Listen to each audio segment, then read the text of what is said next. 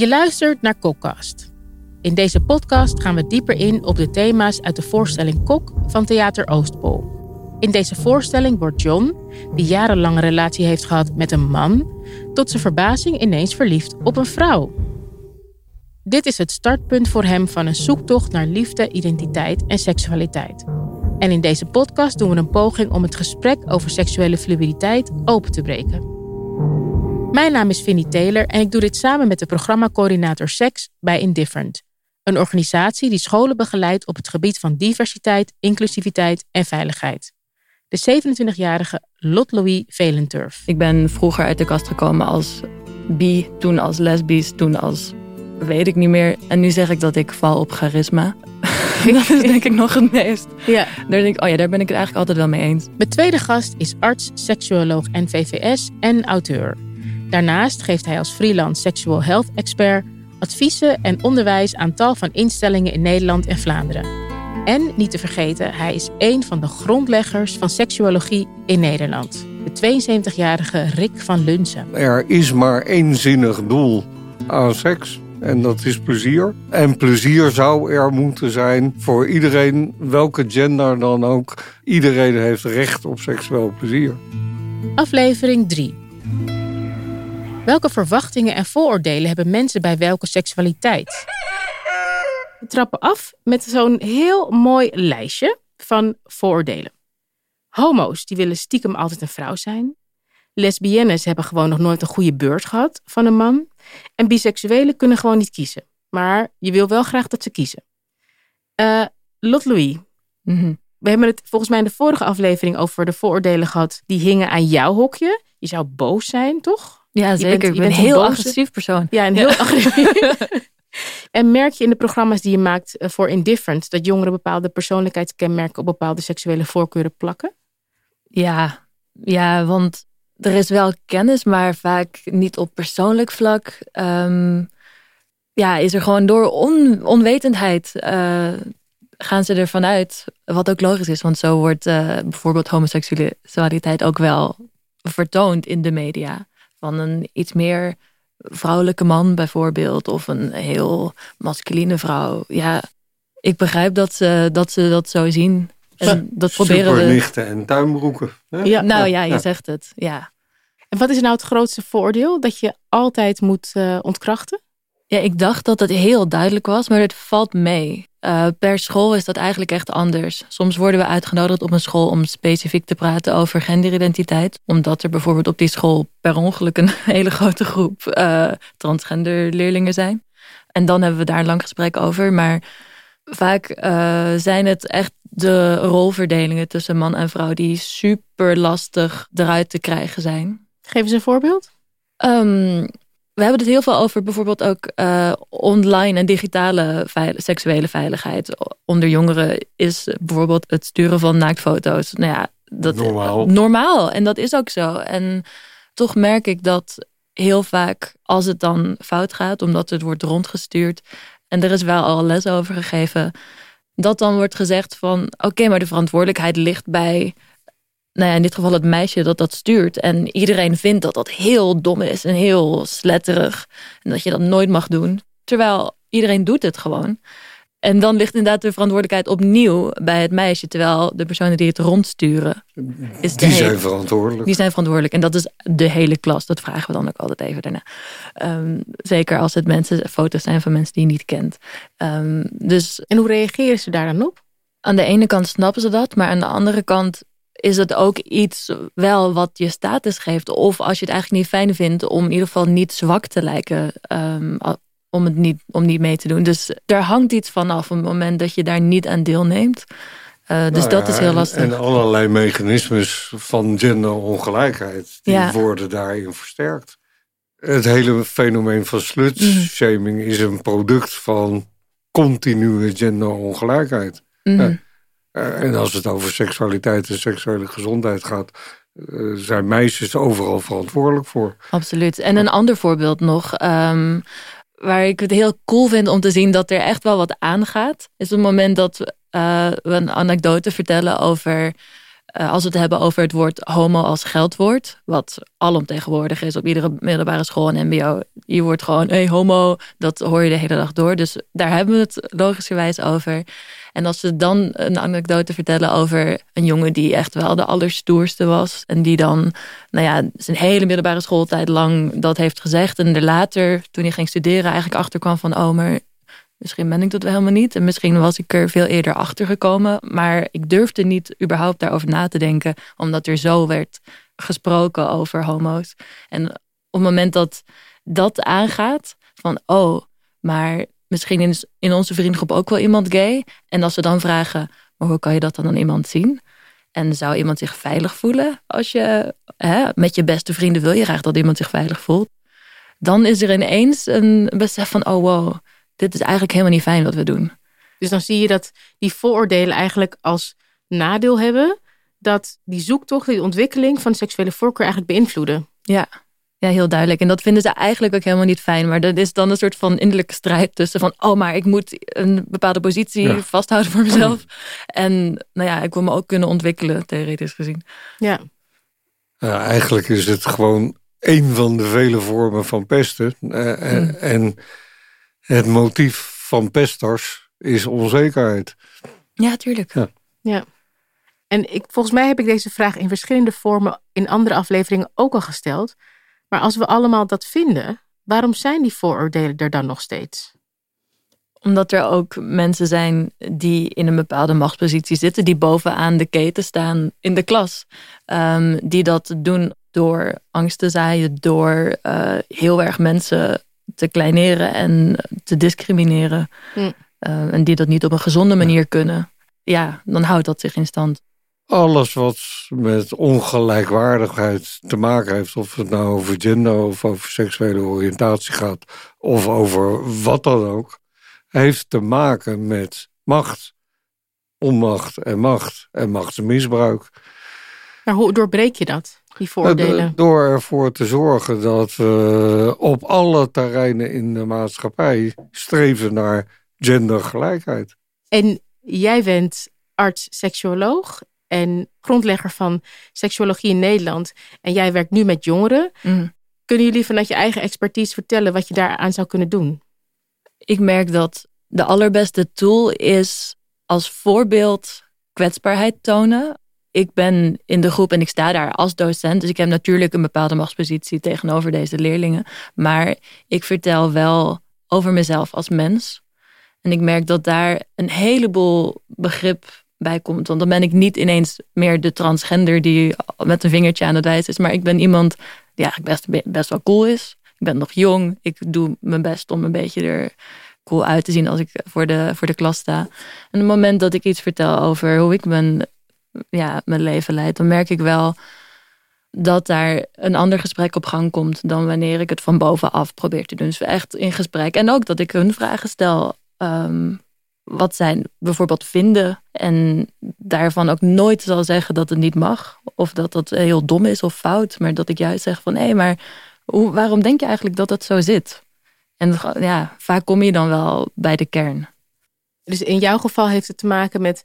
Probeer, je probeert eigenlijk die afstand tussen de mensen te verkleinen. Jij wil niet helemaal daarboven staan als leerkracht, maar jij wil gewoon je kwetsbaar opstellen. Ja, dus tot zekere hoogte, maar ja. ja, zeker. En jij, Rick? Uh, ik ben een oude lul, dus mijn rol is uitgespeeld. Nou, dat, dat geloof ik niet. Nee, kijk, waar het om gaat, denk ik, is dat ook als je kennis hebt, uh, het gesprek met mensen op basis van gelijkheid moet plaatsvinden. Nou, daar ben jij, Louis, veel geschikter voor dan ik. Uh, want als mensen mij zien, dan voelen ze al afstand. Maar ik denk wel wat ik aan jou merk en wat denk ik heel prettig is, is wat jij doet, is dat je heel geïnteresseerd overkomt. Nou, en ik denk dat dat een hele goede manier is van het gesprek aangaan. Uiteindelijk gaat het daarom en daar, daar gaat mijn vak ook om. Uh, ik weet niet hoe dingen moeten. Ik weet niet hoe dingen horen. Ik, ik kan alleen maar luisteren naar waar jij mee zit. Zeker. En nou ja, jij behoort tot de, de grote soort van normatieve groep wellicht. Um, maar dan is dat, vind ik, het meest behulpzame uh, om inderdaad gewoon zo geïnteresseerd mogelijk te zijn en vragen te stellen. En, en, ik vind jouw rol heel belangrijk, omdat jij door voorbeeldgedrag andere jonge mensen kan laten zien hoe het ook kan. Mm. Ja. Je merkt soms wel als je met iemand praat en eh, iemand ontdekt dat er bepaalde vooroordelen zijn. Ik spreek met een eh, jonge dame en zij blijkt op eh, meisjes te vallen. En er is een bepaald, heerst een bepaald vooroordeel over lesbiennes. En je ziet soms wel eens, is het zo dat mensen zich ook gaan gedragen naar dat vooroordeel? Bedoel je op het moment dat je tot een bepaalde groep behoort, dat je je gaat Ja. voegen ernaar? Ja, dat weet ik niet. Dat, dat denk ik niet. Wat, wat ik veel meer tegenkom is dat mensen die zichzelf identificeren met een bepaalde groep, zich ook binnen die groep weer gaan gedragen zoals zij denken dat het binnen die groep hoort. Dus eigenlijk je conformeren naar de normen van de groep waartoe je behoort. Dat is weer teruggrijpend naar dat feestje waar jij het over Mhm. hebt. Als Ja. vrienden van jou vragen, Ja. mag ik wel naar dat queerfeestje? Want Ja. ik ben binnen Ja. de community zo en zo. Mhm. En waarom zou ik niet naar dat queerfeestje mogen? Ik denk dat ze je met open armen zullen Nou, dat ontvangen. weet ik niet. Ja, Ligt aan- Als ze aan mij het kennen, feestje. misschien wel. Ja. Wellicht, soms niet. Maar Nou, Ja, laten, we, laten we eens kijken. Ik ben wel benieuwd. Jij Mm. beweegt je binnen de queergemeenschap. Wat zijn de normen binnen de gemeenschap? Het is een super lastige vraag. Maar ik, ik kan wel. Nou, geef eens een voorbeeld. Degene die aan jou vroeg, mag ik wel naar dat feestje? Die persoon zat ook in de queergemeenschap. Mhm. Wilde naar een feestje van de queergemeenschap. Hij dacht op een bepaald mom- moment... ik hoor misschien niet op dat feestje, want ik doe zus en zo. Wat was zus en zo? Eh, dat was iemand die nog nooit een queer relatie had gehad. Ehm, maar wel zich duidelijk zo voelde. Maar het was echt een ontdekking voor deze persoon. Dus die voelde zich heel nieuw. En, eh, En vroeg zich dus af, hoe hoort het hier? hoe hoort dit hier? Mag Ja, ik als ik eigenlijk geen ja. ervaring heb, inderdaad. Maar ja, we, bijvoorbeeld op sommige feestjes is wel heel duidelijk. Er zijn ook regels die je dan van tevoren even moet lezen. En een van de regels is van oké, als je een cis-hetero man bent, wees je even bewust van ehm, je plek. Wacht Waarom even, in de uitnodiging? Of in de staat, uitnodiging en op, eh, nou ja, staat dat ergens op de muur geplakt? soms staat er een bord buiten. En wat staat er dan? Dat je bijvoorbeeld even je privilege in, in je hoofd moet houden. En even je moet afvragen waarom je graag naar dit feest wil. Dat eigenlijk specifiek voor een andere doelgroep is. Kom je geen aapjes kijken? Kom je geen aapjes kijken, inderdaad. En dat je dan ook verwijderd mag worden. En soms mag je überhaupt niet binnen. Dan zeggen ze ja, het is gewoon even niet jouw avond. Ehm, dat komt wel voor, omdat dat ook dus blijkbaar nodig is. Voor een fijn Ja. gevoel. Maar we kijken dan heel veel naar hoe we elkaar. Dus ik zit in een bepaalde bubbel, jij zit in een bubbel, jij zit in een bubbel. Ik wijs naar mijn twee gasten. Uh, maar binnen mijn bubbel zelf zijn er ook weer vooroordelen die wij zelf in stand houden. Ik vind dat ook heel ingewikkeld. Hè? Uh, er zijn talloze voorbeelden. Er zijn, binnen de feministische beweging zijn er ook allerlei verketteringen van andere feministen die net nuances anders bekijken en zien. Uh, en ik denk dat je dat overal hebt. Voor mij als hulpverlener is het eigenlijk heel eenvoudig. Ik ben alleen geïnteresseerd in wie jij bent. Ja. ja. Ja, ik denk dat dat ook gewoon de basis is voor mm. je, manoeuvreren in een samenleving die zo divers is. En dat je je daar bewust van bent. Dat je altijd denkt, de persoon voor je, dat is eigenlijk alles waar je mee te maken ja, hebt. En niet met ja, ja. de groepen waar die toe behoort of wat Nee. dan ook. Mm. Maar ik weet wel bijvoorbeeld, ik ben dan getrouwd met een man en ik hoor wel verhalen van hem. Hij geeft dan les op een school, maar dat het dan binnen de hetero jongens niet nou dan is om dan wat meer vrouwelijk te zijn. Ook al val je op vrouwen. Dat, dat, dat is dan kortsluiting. Dan snappen ze niet, oh ja, maar... Hè? En ondertussen zijn ze wel fan van David Bowie. Ja. Ja. Ja, maar dat is ook het hele ding met eh, queer personen die dan wel op een podium hun ding mogen doen. Maar op het moment dat ze zich dan begeven in het reguliere leven, dan is het ineens Precies. heel ingewikkeld. Omdat dat past. Wij verwachten van mensen die optreden, die zijn vaak wat flamboyanter. Die, zijn, die, die krijgen een soort van hall pass om mm. dat gedrag te vertonen. Of als je gewoon, uh, als je helemaal niet bekend bent. Maar ik denk dat we gewend zijn om naar mensen die afwijken van de norm te kijken als naar een freakshow. Dat, die, dat je tentoongesteld wordt. En zo is dat ook heel lang geweest. Hè? Ja. De, er waren ook televisieprogramma's waarbij mensen ongeveer tentoongesteld werden omdat ze anders waren dan anderen. En eh, letterlijk de wereldtentoonstelling waar mensen tentoongesteld werden. Ja, toch? Een dat- soort van, als je nog ja. wat verder teruggaat, maar denk aan uh, Menno Boeg bijvoorbeeld, die had zo'n programma waarin allerlei mensen die anders waren en andere seksuele voorkeuren echt werden afgeschilderd als freak.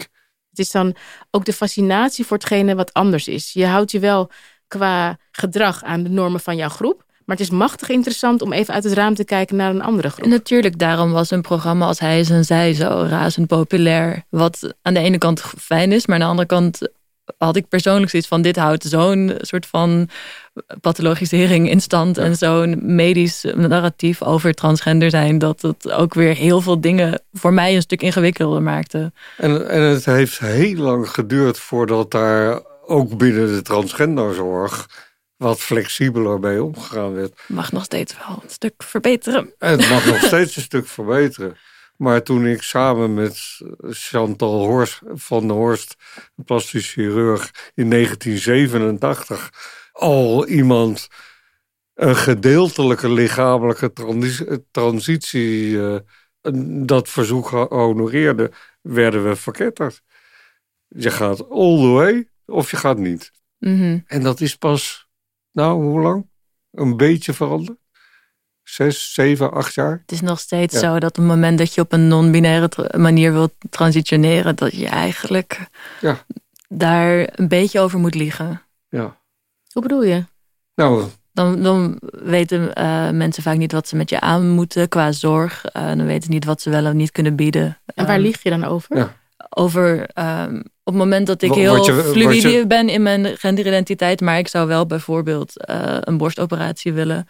En als ik zeg van ja, nou mijn gender wisselt nog wel eens, maar uh, dan helpt het gewoon om, en dat is heel naar, maar om, om dan te liegen. om te liegen en te zeggen nee, ik ben uh, transman en ik wil dit. Ja. Hmm. Omdat het dan, ja, dan gaat het gewoon sneller. En dat is ook wat je weet uit ervaring dat mensen dat wel eens hebben gedaan. Absoluut, ja. Nou, de, wel eens. Constant. Schering en inslag. Maar is dat dan niet een argument voor de tegenpartij? Als zij zeggen... Nee, wordt... helemaal niet. Dat, dat is juist de uitkomst van dat binaire denken. Mm -hmm. Je bent of het een of het ander. We gaan niet meewerken aan iets ertussenin. Ja, het is heel strijdend. Maar ja. ja. je doet het omdat je al drie jaar op de wachtlijst staat. Ja. ja. Of je gaat naar Casablanca of zo. Hè? Ja. Als je dat geld hebt, zeker, ja. Oh, dat is helemaal treurig. Als je helemaal naar een ander land moet om... Ja, terwijl daar weer het nadeel is. Daar zitten mensen die geld verdienen aan... Men vraagt, wij draaien. Dus ook allerlei mensen die in de war zijn... Uh, ondergaan naar dingen die misschien achteraf niet zo verstandig waren. En Rick, we zouden jou dan niet kunnen overhalen om weer te gaan werken. Want ik, ik heb zo het idee dat we jou toch nog hard nodig hebben in deze nee. samenleving. Nee, dat, dat, is niet waar. Er, er, er, zijn zoveel jonge mensen die op een ontzettend goede manier bezig zijn. Ja.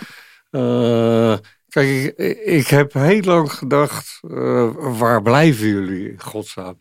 Uh, we zijn nu al tig jaar allerlei boodschappen aan het uitzenden. En iedereen zegt het daarmee eens te zijn en deed niks. En de laatste vijf, tien jaar zijn er allerlei... Nou, Lot Louis is daar een voorbeeld van. Allerlei mensen die op een ontzettend goede manier bezig zijn. En seksuele autonomie, want daar gaat het eigenlijk om... echt op de agenda aan het zetten, zijn. Nou, en ik ben ook heel blij dat de plezierboodschap... ook in de voorlichting uh, steeds meer een plek begint te vinden... Uh, er zijn allerlei mensen. Denk aan de sekszusjes uh, die fantastisch werk doen. En zo. Nou, kortom, ik kan binnenkort echt ophouden. Dit was aflevering 3 van Kokkast. In de vierde aflevering gaan we het hebben over de verschillende relatievormen. En onderzoeken we waarom de meeste mensen het toch steeds blijven kiezen voor monogamie. Vanuit het patriarchaat gezien is dat de enige manier om controle over wat dan ook te houden. Want anders wordt het een chaos. En dan bestaat de kans dat ik als witte mannelijke machthebber de controle kwijtraak. Ja, dat is heel eng natuurlijk. Ja, dat is ontzettend eng. Wil je meer informatie over deze podcast of wil je meer weten over de voorstelling Kok? Ga dan naar www.oostpol.nl.